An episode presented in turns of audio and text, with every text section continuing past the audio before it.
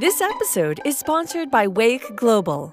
Weyk Global is the authority and go to resource for effective and creative data driven marketing across all channels and platforms, providing insight, ideas, and innovation from start to finish. Google Weyk Global, spells W E Y K, for marketing boot camps, workshops, and professional services.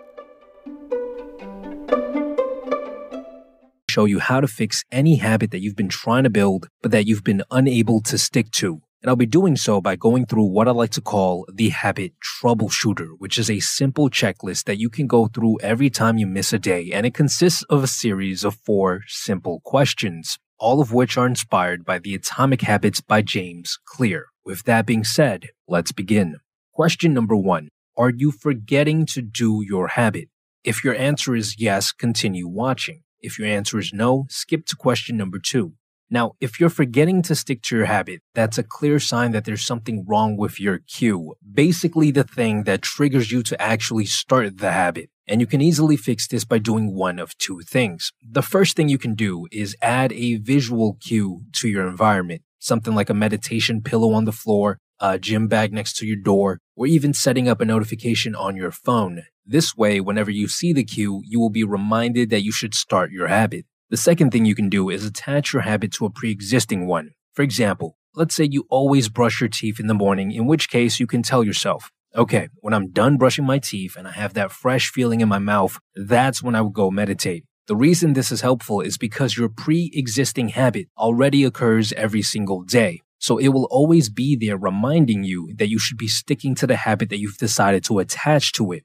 Now that you fixed your cue, it's time to move on to question number two. Are you remembering to do your habit, but can't seem to motivate yourself to actually start doing it? If your answer is yes, you do have problems with starting, continue watching. If your answer is no, you don't have problems with starting, skip to question number three. Now, if you're unable to motivate yourself to actually start your habit, this is a sign that your cravings are not strong enough. And you can fix this by doing one of two things. The first thing you can do is spend more time convincing yourself that your habit is important. You see, if you're trying to stick to something like journaling just because you see some YouTubers doing it, you're eventually going to wake up one day thinking, why am I doing this? And without a clear answer, you'll end up skipping days because what's the point? You need a strong reason why you're sticking to a habit. For example, I decided to build a habit of bullet journaling last year as a way to better organize my to dos. This allows me to be way more productive, which ultimately gives me more freedom to enjoy my life. That's a pretty powerful why. If you need help with your why, go on YouTube, Reddit, or even Twitter and surround yourself with people who are passionate about the habit that you're trying to build. Spend some time every week listening about all the benefits they've seen. This is going to help sell you on the idea that this habit is going to change your life. You gotta believe that it truly will, because once you do, the cravings will increase.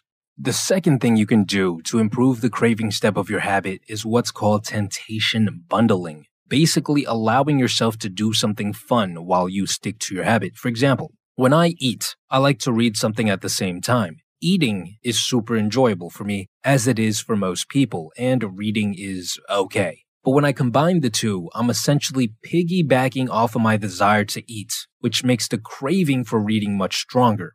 Now that you've fixed your craving, it's time to move on to question number three. But before that, a quick word about the sponsors of today's video. This episode was brought to you by Fabulous, one of the best apps on the market when it comes to building and sticking to habits. Fabulous uses behavior science and they have a proven track record of creating long lasting change. There are two ways you can use this app. If you have a clear idea of which habits you want to build, then you can opt for the self-guided approach. Here you can pick amongst hundreds of recommended habits and use Fabulous's built-in notification system as a way to remind yourself to stick to them. On the other hand, if you need some guidance on which habits to start with, you can opt for the guided approach. Fabulous has built-in programs designed to help you reach your objectives. Simply tell them what you want and they'll tell you which habits you should work on. The guided approach also has a built in coaching system which you can listen to three times per day, guiding you all throughout the day. You'll also be able to join a community where you can take part in challenges and stay accountable with other users. This will help you increase the cravings for sticking to the habit. Fabulous is 100% personalized, customizing the entire experience to suit your needs. Start building your ideal daily routine today. The first 100 people who click on the link will get 25% off Fabulous Premium.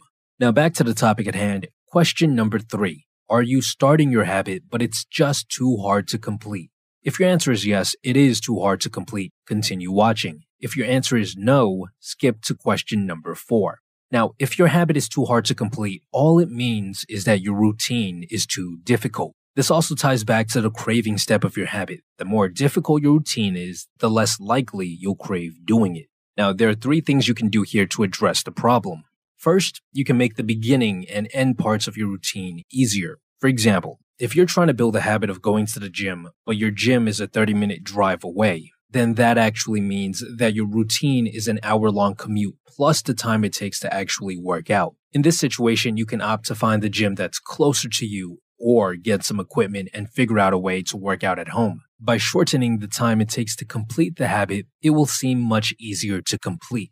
The second thing you can do is to create what I like to call a low bar, basically a bare minimum amount of work that you can do that still shows that you stuck to your habit for the day. To be honest, some days I simply don't feel like writing but I have a low bar. So as long as I've opened up the Word document and spent at least a minute or two reading over a draft, I consider that as a win for the day. Now, of course, this doesn't mean that I do this every day. All this means is that I allow myself to do less. And as long as I'm showing up to do that bare minimum, I consider it as a win for the day. This is extremely powerful because it makes the habit seem much easier to do. And of course, I also find myself doing more work than I expect, because I'll often think to myself, hey, I already started, might as well do a little bit more. It's also important to note that repetition is more important when it comes to building habits as compared to intensity, which means that reading just two pages of a book per day will help you build a habit of reading faster than reading 100 pages of a book once per week.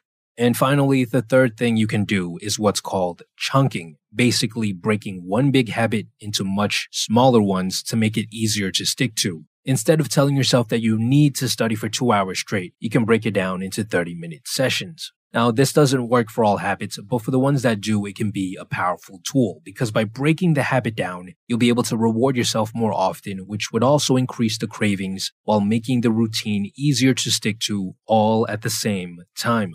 Now that you've made your routine easier to stick to, it's time to move on to question number four. Is your habit getting easier to stick to over time? If your answer to this question is no, then this means that there's a problem with the reward aspect of your habit.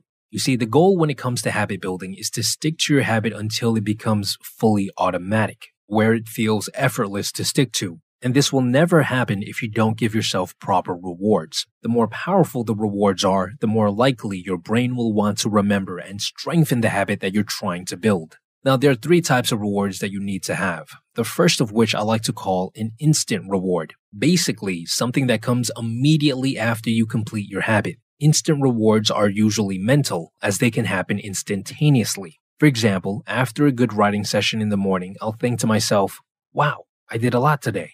Or, wow, I worked hard today.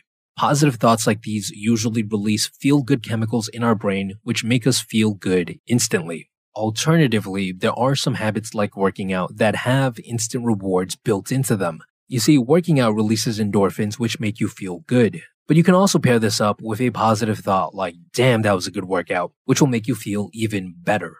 The second type of reward you need to have is your typical reward, which doesn't come instantly, but maybe a couple of seconds or minutes after you complete your routine. I like to reward myself with food after my workouts, and it's extremely effective because food is one of the most powerful rewards out there. It's hardwired into our biology. If you have a hard time coming up with good rewards, just remember that the best rewards are things that you already enjoy. Of course, not including anything that is harmful for your health.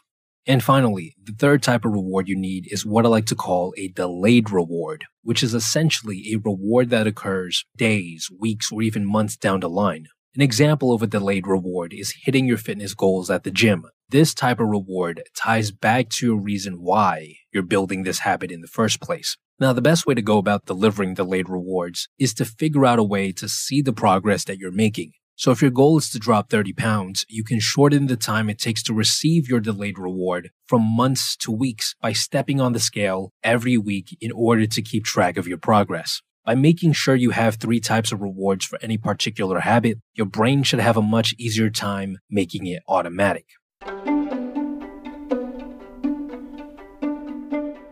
This episode is sponsored by Weyk Global.